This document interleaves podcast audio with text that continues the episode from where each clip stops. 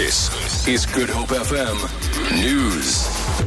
Good evening. Western Cape Police have arrested a 31 year old suspect of raping at least 12 women in Bellville near Cape Town. Police spokesperson Noloyiso Rwexana says he lured them into the bush near the railway line before raping them. Rwexana says the man was located through a stolen cell phone on Thursday. She says he is due to appear in the Bellville Magistrates Court on Monday. Detectives arrested a 31 year old Suspect who was linked in 12 cases of rape. The modus operandi of the suspect was to approach ladies that are standing on Road, road looking for employment. He would offer them a job while they go to where he alleged that his company was situated. He would drag them to a nearby field and rape them. The City of Cape Town says it will relook at its security plans after the Western Cape High Court granted members of the BDS movement permission to protest in their thousands on Monday. They are due to protest outside the Grand West Casino during a music concert by US musician Pharrell Williams. The city initially granted a protest permit accommodating 150 people. City of Cape Town spokesperson Priya Reddy says while they respect the ruling, it will impact on their law enforcement operations the decision is going to have consequences for the residents of Cape Town.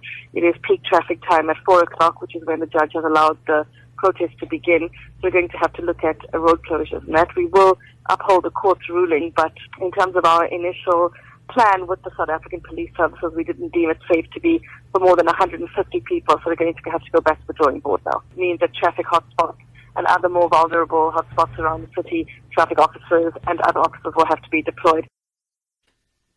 The Western Cape Local Government Department says it will give clarity on Monday on who is in charge of the Oudtshoorn municipality in the Little Karoo between the DA and a coalition led by the ANC. The Western Cape ANC maintains that it has regained control following a council meeting yesterday, but DA councillor and Speaker Chris Macpherson says the meeting was unlawful. The town has been placed under administration following years of political instability, financial mismanagement and poor service delivery. Local government spokesperson James Styan. There are uh, several uh, legal issues that we are aware of that that that, should, that must be considered, and we're still just getting to the bottom of those. Just with regards to control in Oudtshoorn, the council is still under administration. The administrator is still ultimately in control, and no decisions can be made without the, cooperate, the cooperation and the say so of the administrator. The registration of indigent people for the installation of set top boxes to migrate from analog to digital will start on the 1st of next month. Communications Minister Faith Muthambi says government will assist with the registration. She made the announcement at an imbizo in Mabopane, north of Pretoria.